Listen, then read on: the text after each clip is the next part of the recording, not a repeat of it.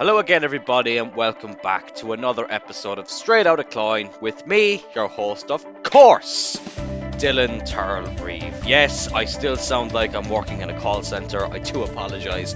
I have ordered a new microphone, but it's going to take a few weeks for it to arrive. But listen, never fear, the headset is here. I have tested out the other mic, and it's just, it's just seen better days, lads. It's that, that choppy, crackling sound.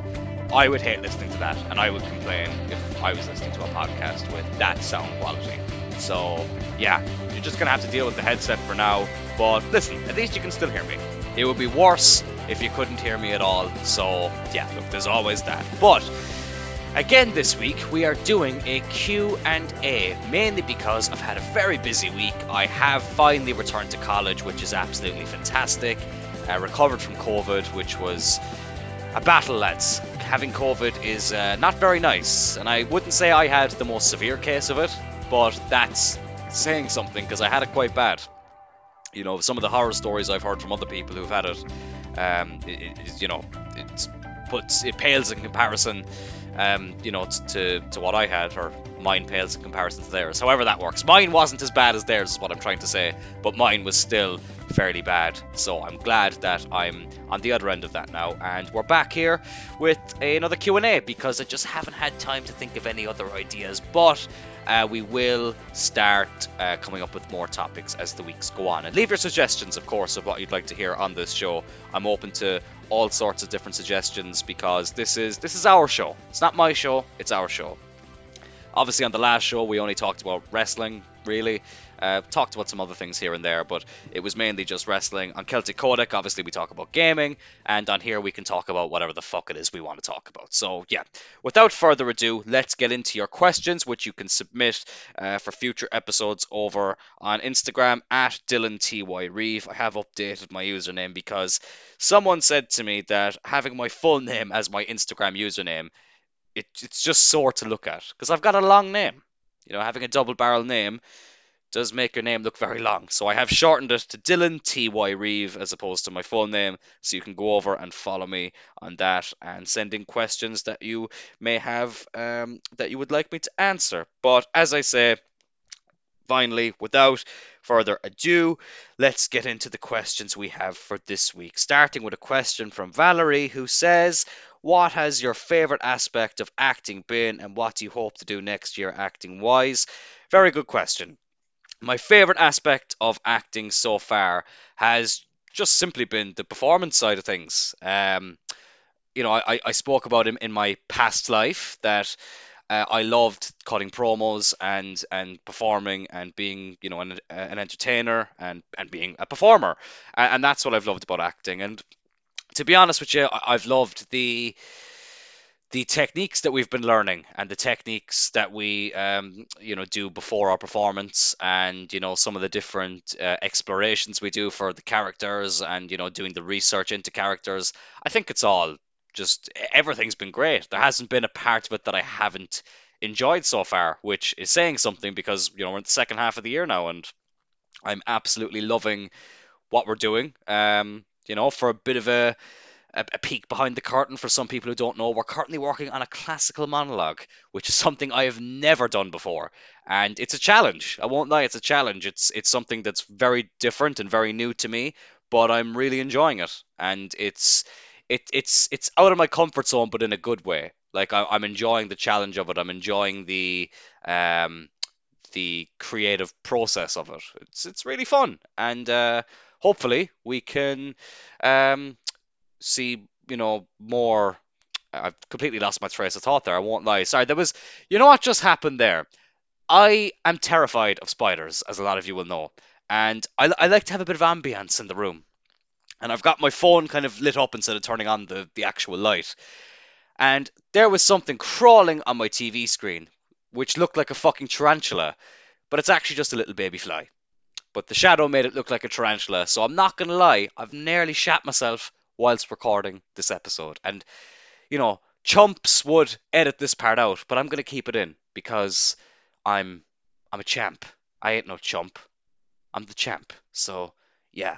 Not going to lie, that scared the shit out of me. But yeah, anyway, with classical monologues, hopefully um, it'll get easier as time goes on. I say hopefully, of course it will, you know, but it, it is it is quite tough at the moment. But we've got different techniques which um which which are helping, and uh, yeah, it's it's all great, especially, you know, after we worked so hard on the play we did uh, last month, uh, Dividing the Nation, which was an absolute success. Fingers crossed we'll be doing it again uh, next month or the month after, and uh, you know, to be doing something different now, it it's a breath of fresh air because um you know, as I say, we put so much work into the play that it was, you know, it was it was it was great, but it was very exhausting towards towards the end, as you'd expect, but in a good way. Like, I remember finishing the last play and feeling just this sense of accomplishment, and even though I was absolutely fucking shattered and couldn't wait to have a drink and go home and go to bed, I really uh, just I was so proud of not just me, but I was proud of everyone that week. You know, as I say, we we put in put in the, as The Rock would say, we put in the work, put in the hours, and took what's ours. Uh, it was it was absolutely great, and not one person put in a bad performance. Uh, except for Dara. I'm joking, Dara. I'm joking. My my buddy Dara will be listening to this, and I know he's probably just had a little heart attack. But no, Dara was fantastic as Michael Collins. Uh, Ian as Eamon De Valera. Um, you know, there was so many great performances there. Stephen as Arthur Griffith. Uh, Erica as Mary McSweeney. I'm trying to, to, to be honest, this is just me trying to remember who everyone played. Um, obviously, I played Cathal Brewer. Uh, Connor as Don Lugh Callaghan. Some of these names might mean anything to certain people who are listening to this, but to others it will. Um, he played Don Lugh Callaghan, which was fantastic. Uh, uh, why am I forgetting who else was there? Uh, Eric, it was a guy called Eric who does radio broadcasting, who played J J Walsh, and for a man who'd never acted before, you would not have thought it. He was absolutely fantastic. He used his radio performance skills uh, and brought them into an acting environment, which was very impressive. Very nice guy, and he deserves uh, a lot of praise for uh, what he did. And yeah, uh, listen, the only sad thing about the play was hearing about uh, poor Johnny, who lost a bit of his leg. So best wishes to him, but everyone else is fantastic. Uh, the second part of the question got lost in a bit of a tangent there because I got scared by a fucking tarantula, which turned out to be a fly. At least it wasn't a puma, am I right? Some people will understand that. Um, about next year. Uh, listen, I have an idea of what I want to do next year. I have one place in mind where I'd like to go. I'm going to keep that close to my chest right now, but um, I I have I have one place in mind where I would be I would be quite keen on going, and yeah, that would be great if I got in there. And if not, I've got some backup plans. I'm definitely going to keep acting. I've absolutely fallen in love with acting, just, you know, so much, and it takes everything that I loved from my past life and my previous, you know, venture in, in performing arts, uh, and it amplifies it by about ten, because I'm not throwing myself to the ground. I'm not in a position where I didn't feel like I could show off my strengths, and yeah, it, it's just been an absolute pleasure. And listen, I'm kind of sad that we're already in the second half of the year, because, you know, fucking hell, blink and, you, blink and you miss it. It's been crazy. It's been absolutely crazy, uh, this whole experience, but it's been absolutely fantastic. And yeah, listen, next year I've got a few options. I've got a few things that I'd like to do. Um, and yeah, like in terms of outside of acting, I definitely want to get more uh, back into martial arts. Um, so I'm very excited about that, because I've been, I've been putting that on hold for a very long time. But uh, yeah, no, I'm I'm I'm I'm uh, I'm very excited about next year, and hopefully in the next few months we'll know more about that.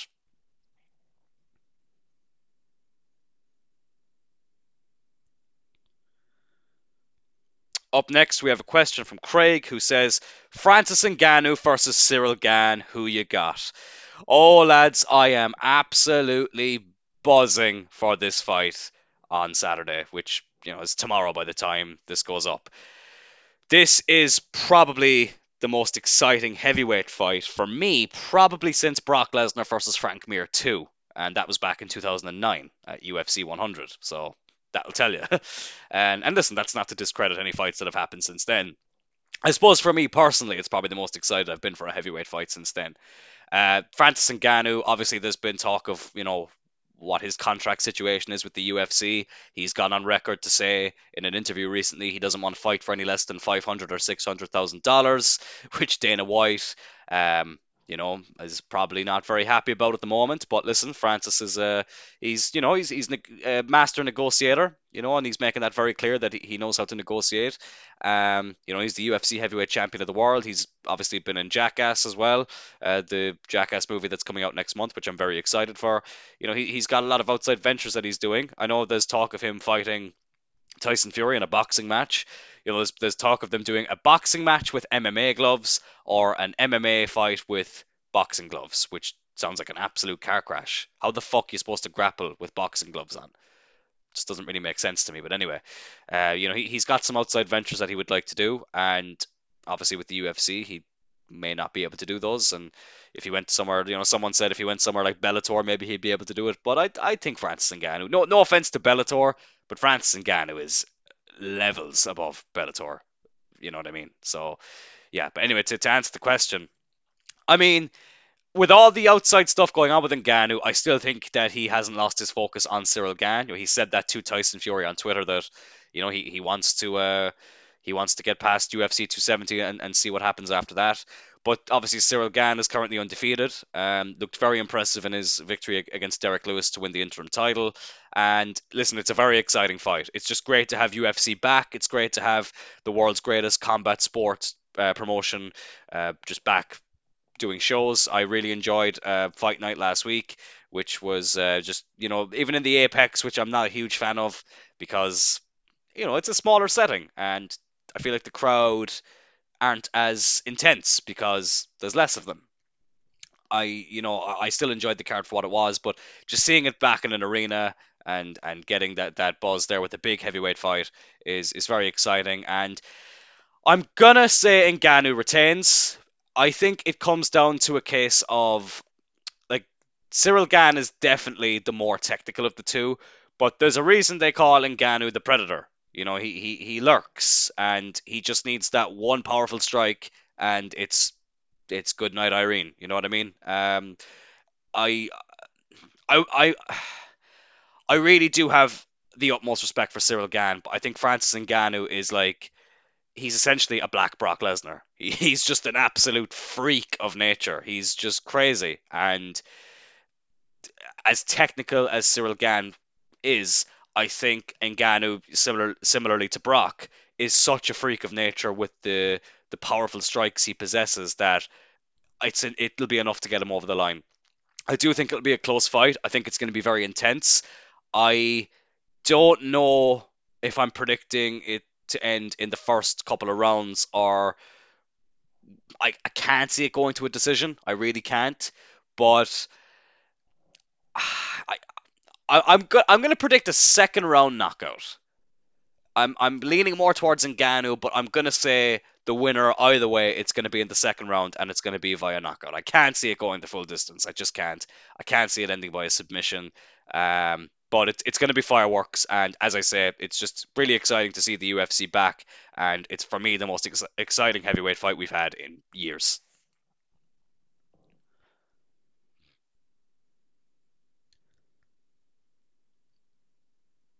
Okay, so we got two questions from James, both wrestling related, so this should be fun. Uh, the first one is, are you excited about the Royal Rumble? And the second one is, do you miss Phoenix Wrestling at all? Okay, two interesting questions there. Let's answer the first one, because that's probably the most logical thing to do. You know, I'm using logic, unlike certain wrestling promoters over in Alaska. Sometimes you have to use logic. Um, and it's not the strong point of others that may or may not be on steroids. But listen, that that that's that's none of my business. But anyway, uh, am I excited about the Royal Rumble? Yes. Listen, lads, I know at the moment I am in a funny place with wrestling, but I will always be excited for the Royal Rumble and for WrestleMania. You, you can't not be excited for the Royal Rumble and WrestleMania. I always say about WrestleMania, right?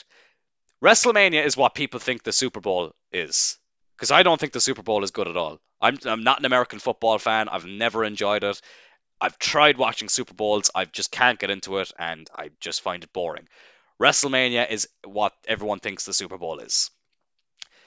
For the Royal Rumble, the best thing about a Royal Rumble is I don't think you have to be a wrestling fan to enjoy it, because it is just mayhem. It's absolute mayhem. It looks like a clusterfuck of a match to put together, and, you know, to, to try and, you know, come up with spots and stuff. And, and your timing is obviously very important in, in wrestling in general, but especially in a Royal Rumble match or any type of battle royal.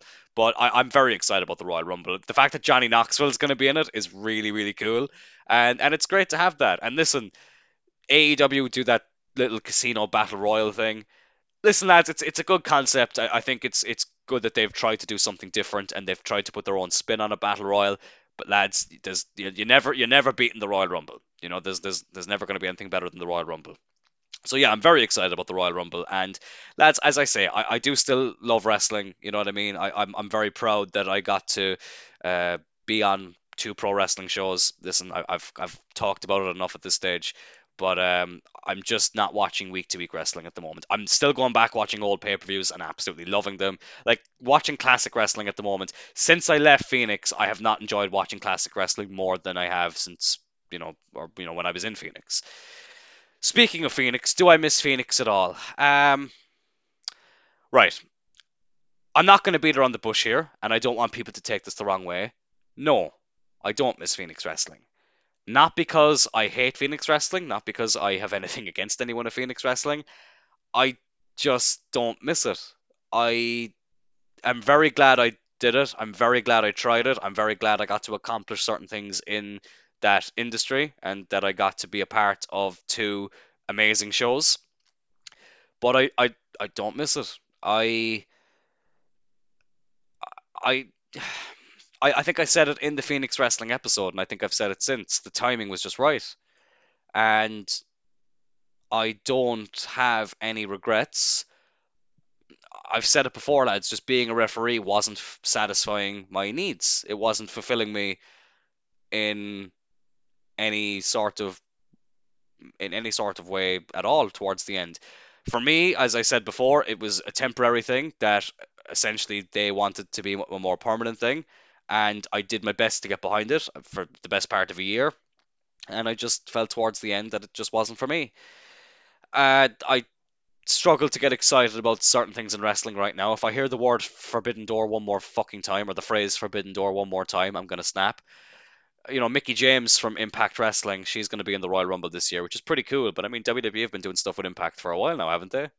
Since like twenty eighteen, they've been showing classic stuff on the W W E network. They've, you know, it's just not as interesting anymore, that stuff. And it's, even with A E W, if someone like Chris Jericho shows up, it's really cool, don't get me wrong. But at, at the Royal Rumble, I mean, it would be really cool. But, you know, W W E had Chris Jericho on the W W E network doing an interview with Stone Cold Steve Austin talking about A E W. So, like, I wouldn't say it's much of a forbidden door. I don't think W W E is that worried about A E W or anybody in the wrestling world, nor should they. Like, nor should they. Like, let's be honest, lads. I'm not trying to shit on any other promotion, but W W E have no reason to worry about anybody else. Roman Reigns said it. He, he was talking about A E W in particular. And A E W is great, don't get me wrong. But A E W has a very niche audience. It's a very particular audience. It's not for casual fans. It's for wrestling fans. W W E is more... W W E is far more broad in terms of its audience and its reach because it has the recognizable, like, for example, right? You, anytime, if I was going to like an O T T show up in Dublin, or even if I was going to a Phoenix wrestling show, or even when I was telling people that I was training in pro wrestling, the question would always be, oh, is that the W W E stuff? Is that what you see in W W E? As opposed to, oh, oh, like, you know, oh, you're doing the wrestling. It's always, oh, that's that. That's what you see in W W E. You know, like, for ex- like U F C as well, for example. Like, you don't say, oh, I'm into M M A. You say, I'm a fan of the U F C. Now, I tend not to because I, you know, I, I like watching stuff outside of U F C as well. But if you say to someone that you watch M M A, you know, It, the the way you'll say it is, I watch you. I, I feel like I'm not making sense here at all. Essentially, there's there's brand recognition in certain industries. So, like, in wrestling, it's W W E. In M M A, it's U F C. Like, football is like an exception because, you know, you have Manchester United, Real Madrid, Barcelona, Bayern Munich, Liverpool. You've got loads of big clubs. Arsenal, Chelsea, you know, many, many more. Whereas, you know, W W E, there's no reason to worry because you're, if you tell someone you like wrestling, they're not going to say, oh, is that that A E W stuff? They're always going to say, that's that W W E stuff. Just like with M M A, you say, oh, I like watching M M A, or I like watching cage fighting. People will say, oh, that's the U F C stuff, isn't it? They're not going to say, that's the Bellator stuff, or that's the Cage Warrior stuff. It's not how it works. Um, so, yeah, like, listen, I don't want to talk about, I feel like I've spoken about Phoenix Wrestling enough on here. But I, I don't miss it, lads, because I feel like I got to achieve pretty much everything I wanted to achieve. I thought I wanted to wrestle a match, and towards the end, that desire kind of went. Uh, I'm looking more towards martial arts now as opposed to wrestling. But I wish everybody at Phoenix nothing but the very best. I wish them every success. I hope that, like, the main thing I hope for Phoenix Wrestling is that they get to do that show in Neptune. Because that's something I know that Billy Bedlam really wants. That's something that would be great for the, for the talent. It would be great exposure for the promotion. And hopefully they get to do that. And yeah, I, I'm enjoying doing my thing. I know they're all enjoying doing their thing. It just wasn't for me anymore towards the end. But I'm I'm, I'm still a fan. I'm still supportive of them. Uh, but I'm I, it was time for me to move on. I'm I'm glad that I've uh, I'm glad that I've. moved into something else, and I can look back and be very proud of what I achieved there. So there's the honest answer. Um, you know, and, and to be honest with you, I haven't really heard much from people from Phoenix since I left. Uh, Matt Schuyler, to be fair to him, reached out to me about a week ago or two weeks ago, and that was great. Haven't really heard from anybody else, but that's not me complaining. That's just, listen, people have busy lives. I have a busy life. So yeah, I think everyone's doing their own thing, and there's no bad blood on either end. And, and yeah, that's the last I'm going to mention of Phoenix Wrestling on here. So you're allowed to ask questions about anything else. You can ask questions about pro wrestling. That's fine. Just not about Phoenix Wrestling anymore. So there we go. There we have it.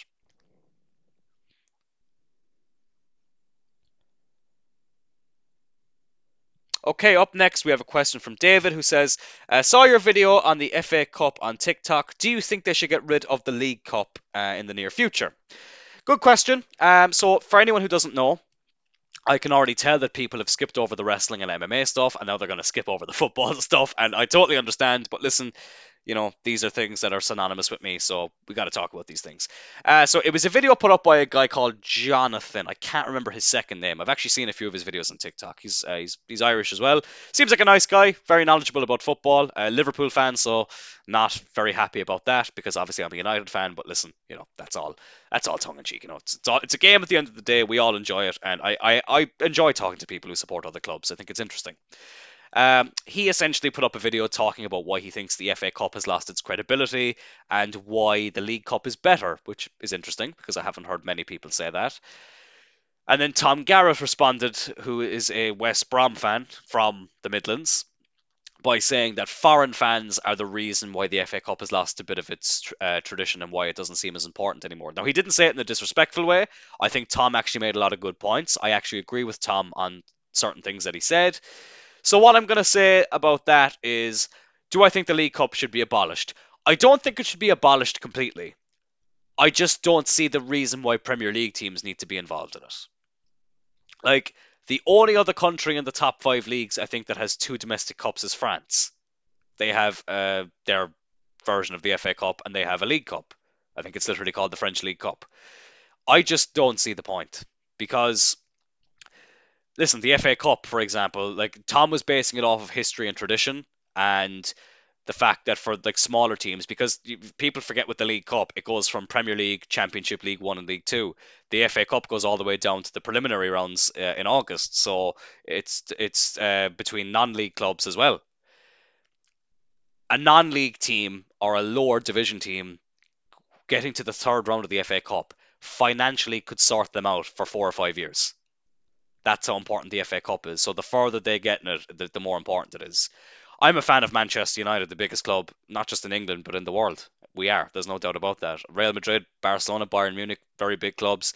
Nobody makes headlines like Manchester United. That's why we're the biggest club in the world. Biggest fan base, biggest support, biggest hatred as well, probably. Let's be honest about it. But I've seen Manchester United win two F A Cups properly. And I've seen us lose a couple of finals along the way. I... cannot express how much I was, uh, how emotional I was after we won the F A Cup in twenty sixteen.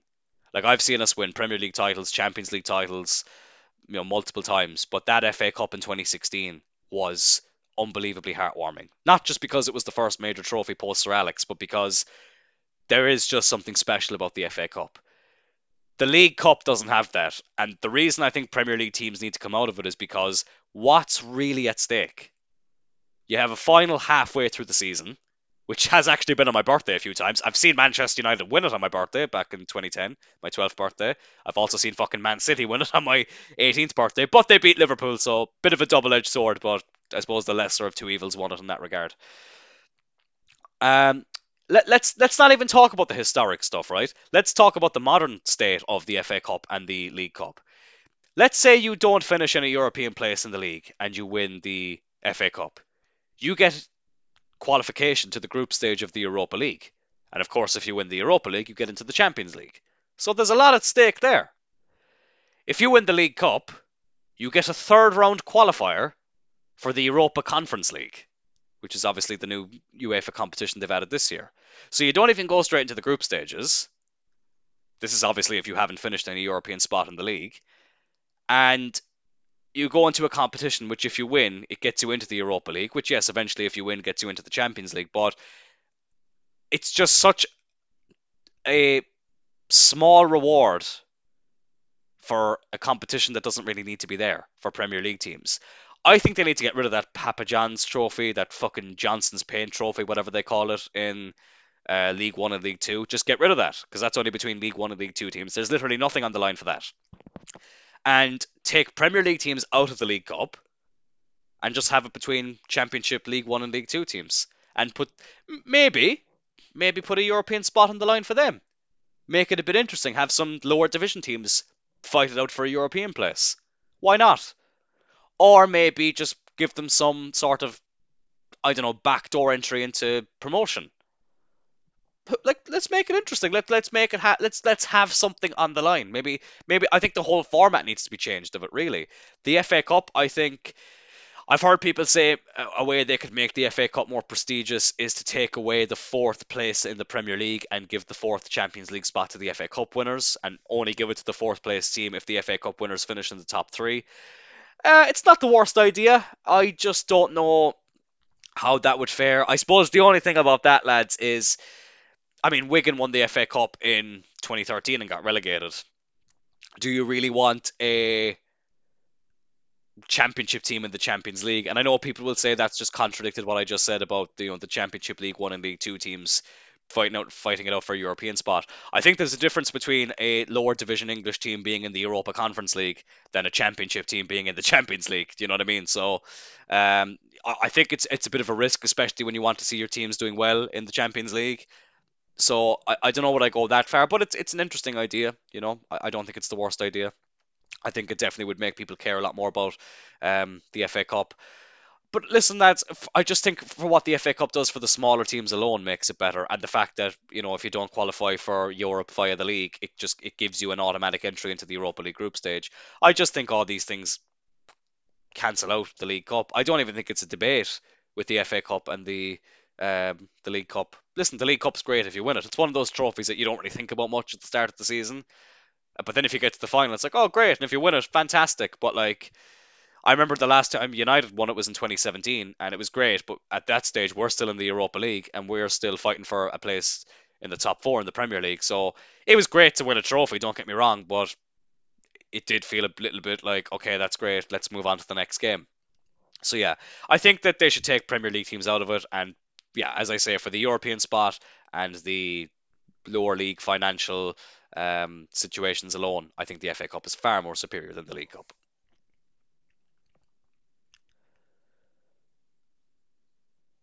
Okay, I've got two questions up next, which I'm going to try and combine into one. The first one is, what did you think of C M Punk in the U F C? And the second one is, who else from the W W E do you think could actually uh, fight? Oh, okay, it just cuts off there. I, I assume they mean fight in the U F C. Okay, so this is a very U F C uh, heavy episode, which is great. I know some people will have skipped over it, but who cares? What do I think, or what did I think of C M Punk in the U F C? So, listen, I'm a huge C M Punk fan. C M Punk's one of my heroes, and not just in, in like wrestling, but just in life. He's just been one of my absolute just icons, and I know I joke about the whole Kevin Matthews situation, but the reason I suppose I was so mad at Kevin Matthews was when C M Punk responded to me on Twitter, like, I honestly, I fangirled, because that was my teenage hero, you know, responding to me. And, and it was like, even though it's just a little one word response, it meant the world to me. And then for fucking big fucking steroid taking dickhead with his small promotion in the back arse in Narnia, um, trying to ruin that for me. It, that's, I suppose, why I've, I've held a bit more of a grudge towards Kevin Matthews, is because he ruined that moment for me all over a little joke. So, yeah, hopefully, you know, hopefully, hopefully one day I can actually talk to Kevin Matthews about that, because, you know, it just it was just a dick move, I think. But anyway, I've said enough shit about him now that I don't think we ever will talk. So yeah, you know, fuck you, Kevin. Go fucking take your stupid fucking steroids. But anyway, uh, C M Punk in the U F C. Listen, I was very excited at the time. Huge wrestling fan, huge M M A fan. I was unbelievably buzzed. I was not delusioned into thinking that C M Punk was going to have the same success as Brock Lesnar. Listen, Brock Lesnar is an absolute freak of nature. He's a former N C double A Division I heavyweight wrestling champion. That's amateur wrestling, not pro wrestling. He has a legit background, and Brock is just a fucking freak of nature. C M Punk is not a freak of nature. C M Punk has never been known as the most athletic pro wrestler, never mind legit fighter. It was never going to be a case of C M Punk being a world champion in U F C. I admire his want to test himself and the balls it takes for someone with no experience to go into an octagon in the biggest promotion in the world and test himself. Some people will call it delusion, some people will call it stupidity. I still think it's bravery, because he picked a great camp with Duke Rufus and, and Rufus Sport. He was training with some great fighters. He was really being shown, you know, the right techniques. You can't fault his training. Everything in that regard, he did correctly. However, when you look at the four-year period between them announcing Punk signing for the U F C and his final fight against Michael Jackson, yes, that was the guy he fought. His name was Michael Jackson. It was very hard to see any progress from Punk. I think a lot of that is down to the fact that he had accumulated a lot of injuries from his time in wrestling. I think it's the fact that he was in his mid-thirties when he started. I think it's the lack of any legit background in combat sports. Yeah, okay, he might have trained a little bit in Brazilian Jiu-Jitsu. He might have done a little bit in Muay Thai, but he didn't compete in these disciplines. He, he trained in them. He essentially did them as a hobby. But he wasn't a skilled, like, you know, he wasn't a national champion in any of them. He wasn't, you know, he, he had no venture in those avenues. He just did them as a hobby. It's essentially like me with Muay Thai. I did Muay Thai for the best part of four years, but I never fought. I just did it as a hobby, as opposed to amateur wrestling, which I actually, you know, competed in. Um, it, it it's, you know, it, it there's a big difference between training and competing.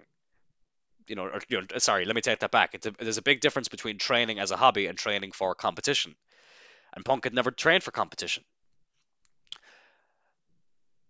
When I saw Mickey Gall for the first time, which was the fight against Mike Jackson, which determined who was going to fight C M Punk uh, in his U F C debut, I remember watching it and thinking, okay, either C M Punk's a hell of a lot fucking better than everyone thought he is, or this is a horrible mismatch and this is going to end very badly. And unfortunately, it was the latter and not the former. I think that it's a it was a good experiment for the U F C because it sold pay-per-views. It got a lot of new eyes on the product. You know, I was already an M M A fan at that stage, but it took a lot of people who weren't M M A fans from wrestling to, you know, watch M M A, which was great.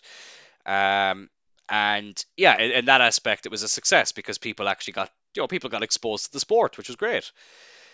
It did show, however, that the average human being... Now, Punk, I think, is tougher than the average human being, but the the the, the average human being without any combat sport experience, legit combat sport experience, should not be fighting in the U F C. Not to say that he should never have fought in M M A. I think he definitely could have fought at a lower level at first, but I suppose time was against him with his age.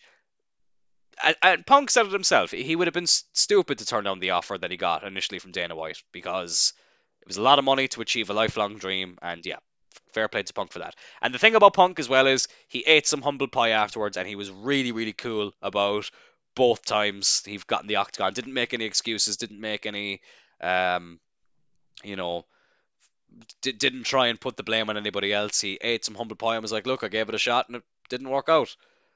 And fair fucks to him for that. The, the, the following question to that, is there anyone in the, in the W W E that I think could um, actually fight in, in the U F C or M M A in general? Of course, I think there's, you know, more than people want to admit. You know, uh, obviously Gable Steveson, who's just signed with W W E, he just won a, an Olympic gold medal in, in amateur wrestling. Uh, you know, he was linked with a move to the U F C before he signed with W W E. Um, so I think that he would definitely do really well. Um...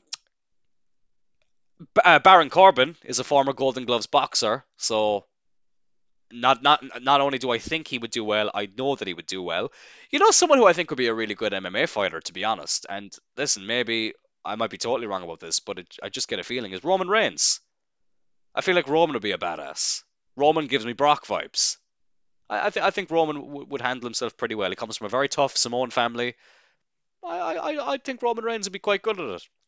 Uh, Chad Gable, I think. You know, very good amateur wrestling background, former Olympian, Shelton Benjamin, national wrestling champion. There, there's lots of guys there. Um, I was going to say someone like Malachi Black, but I know he's not in W W E, he's in A E W, but he has really impressive... I think he's a better fighter than C M Punk. I think he would do better than Punk. I just wonder, again... He's got a great kickboxing background, but I just don't know if it's... more theatrical than it is shoot. Listen, he probably kicked my ass, don't get me wrong, but I just don't know if uh, I just don't know if his level would go to legit competition, but I might be wrong. I think he'd be a better kickboxer than he would be a mixed martial artist, but uh, I, I think he'd do okay. I think he'd do better than Punk. And if we're going way back, I mean, Kurt Angle, listen, would have been a fucking killer in M M A. Um, I think Undertaker would have done really well at it. Uh, I think that, who else do I think would have done really well in M M A from old school pro wrestling? Bret Hart. Bret Hart had a strong amateur background. Yeah, listen, there's there's more than people want to admit. Pro wrestlers are very tough in their own right. You know what I mean? They're, they're tough, tough guns, tough sons of bitches. But some of them are tough in in a, in a different way than you have to be in, in the world of mixed martial arts. But that's not taking anything away from, from anyone.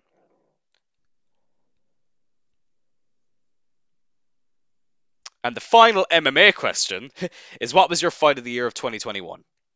Very M M A heavy themed episode here, but listen, the fact that U F C two seventy is tomorrow by the time this goes out, I think it's appropriate. My fight of the year for twenty twenty-one, without a doubt, was Alexander Volkanovski versus Brian Ortega for the title at U F C. Why can't I remember what fucking U F C event that was? Was that two sixty-six? Oh my God, I feel Googling live whilst recording. Uh, or Excuse me, Volkanovski versus Ortega was at, yeah, two sixty-six. For some reason, I forgot about that. Uh, it was obviously for uh, the title as well. And, you know, featherweight's a very competitive division, which, you know, it's probably my favorite division in the U F C right now. Uh, I think lightweight's up there as well. I mean, heavyweight's pretty fucking killing it at the moment as well. It's pretty good too. But uh, the fact that they had the Ultimate Fighter build up, the fact that they both have unbelievable records, the fact that there was so much bad blood going into the fight, Brian Ortega's entrance with the whole purge uh, gimmick, and, you know, uh, Volkanovski coming out to um, um, a Land Down Under, which the remix of that, by the way, is fucking epic if you haven't heard it. But um, ah, uh, d- that was the best fight I've seen live ever. You know, like in my early days of watching U F C, I didn't get to see a lot of shows live. I actually saw them like two weeks after they happened. Um, you know, now I'm lucky enough I get to watch the majority of them live, and this was just like, ah, oh, lads, twenty twenty-one was such a good year for mixed martial arts and for the U F C. A lot of people say uh, Justin Gaethje and Michael Chandler from U F C two sixty-nine was great. Uh, sorry, not that it was great, that it was the fight of the year. Uh, for an undercard fight, yeah, but I still think I, I just I I think Volkanovski Ortega has been criminally overlooked as fight of the year. I think it was fucking phenomenal. I, I just think it was fantastic. Just I can't praise I can't praise it too highly. It was an amazing fight. I think that I think I can't remember, was it like the third or fourth round, or maybe it was the second round. I mean, Volkanovski's dominating, and Ortega just gets him in the, the, the guillotine, and you're thinking, holy shit, this is it. And for Volkanovski to get out of it, it was just, it was great. It was just, I, I really enjoyed it. Um, I, I don't think any fight came close to it in twenty twenty-one, and that's saying something because there was some amazing fights in twenty twenty-one. Just a beautiful year for mixed martial arts uh, and, and for U F C, you know, just the, the sport, for the sport in general, and, and for the for the company, it was fantastic. You know, I was a bit of a lapsed fan for a couple of years after Bisping and G S P retired, and twenty twenty-one got me right back in, and, I, and I'm so happy about that. So, yeah, I'm sure I'm after just boring some people to death with all this talk about, you know, M M A and football and, and pro wrestling and whatever, but uh yeah, it's just just a great year for for mixed martial arts, and yeah, that that's that that's yeah that's all I gotta say for now, because I I can already tell some people have skipped over this part. But what I will say there as well is I am thinking with Straight Out of Klein, um I'm gonna set up my own combat sports show in association with this, so that we can talk about things in length on there, and people can uh, tune in if they want to, if they're into that sort of thing, and they don't have to tune in if they don't want to as well. And we can have Straight Out of Klein be kind of the talk about, you know, think about it in Joe Rogan context. You know, he has the Joe Rogan Experience, where he brings on guests from all different genres and walks of life, and then he has the M M A show where he brings on people from the world of mixed martial arts. We'll essentially be doing that on here. Um, I'm just not sure when that's going to be, but we'll see. We'll see how it goes.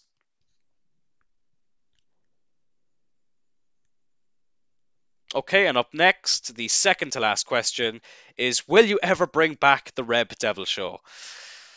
Oh, lads, this is a question that uh, I was hoping wouldn't come up, but listen, it's come up now, so I may as well address. Uh, I may as well address it.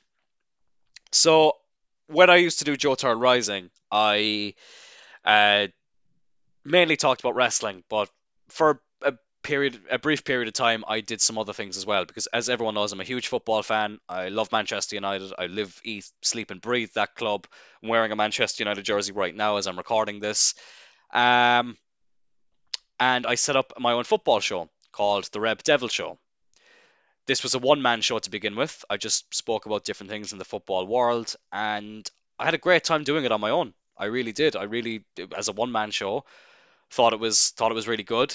And yeah, yeah, it was it was it was it was great. After a few months, uh, an old friend of mine who I don't talk to anymore. Uh, we collaborated and decided to make it a two-man show. And for me, that's where the show went downhill, because I think that we had two different visions of how we wanted that show to go. It wasn't a case of having two different points of view. I think that makes for a great show.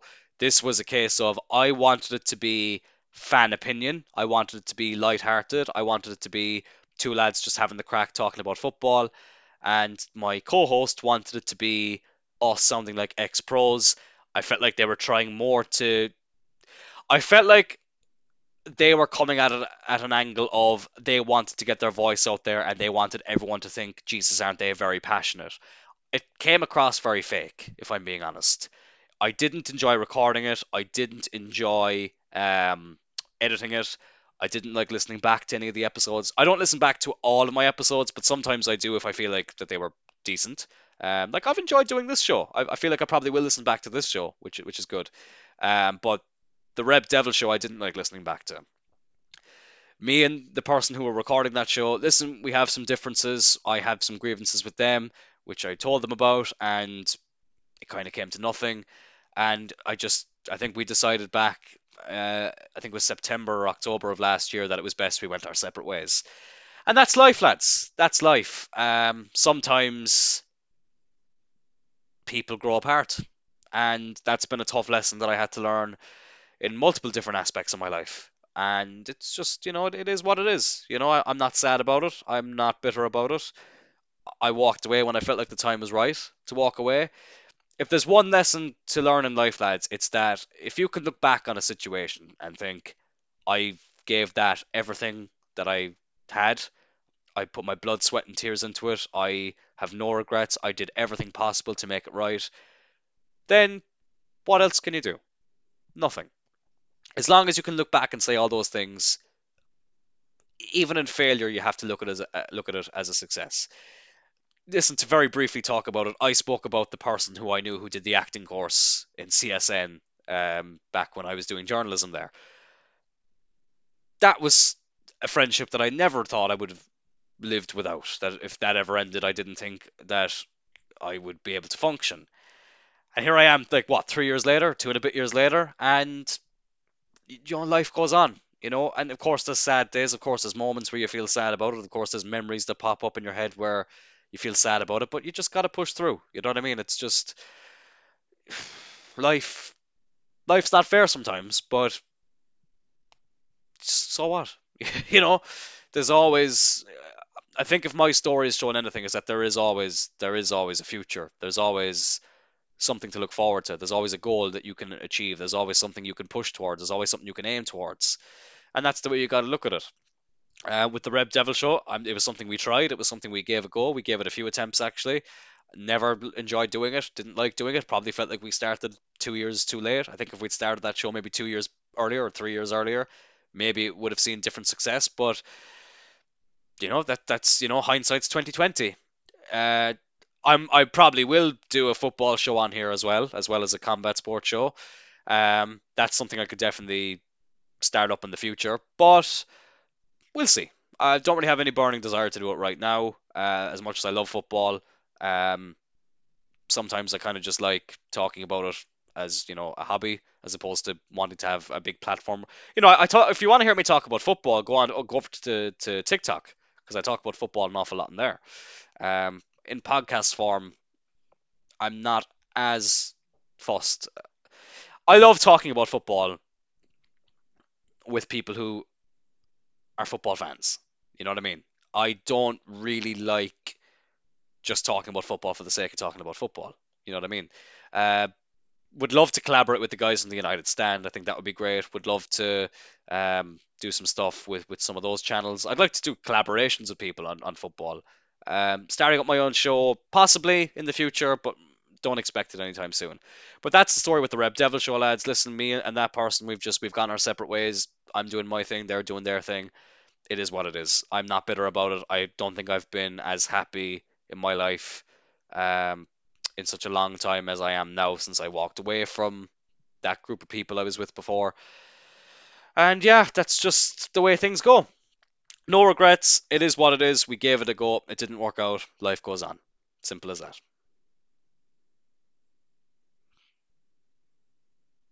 And the final question comes in from Dara, once again, who says, no, seriously, are you related to Doctor Dre? Once again, Dara, yes. So anyway, that will do it again for this episode of Straight Out of Klein. We're forty-seven minutes in. Holy shit, that's crazy. Uh, I just realised now how long I've actually been recording. That's absolutely mad. But yeah, no, lads, really enjoying doing this show. As I said there, I will be breaking off into different little branches of, you know, types of shows I want to do uh, on Straight Out of Klein.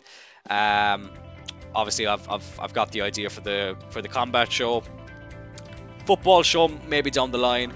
We already have Celtic Kodak, which will return one day. Don't worry, me, Parg, and Alex just have very busy schedules at the moment that just don't match up. And yeah, one day, one day that will change, and I'm looking forward to that day. But until then, thank you so much for listening to Straight Outta Klein. Next week, it will not be a Q and A. I will come up with a more original idea, so don't you worry about that. But uh, we will do a Q and A again uh, in February, which will be very exciting. Please let me know any suggestions of stuff you would like to hear on this show. And yeah, until then, I will talk to you all later.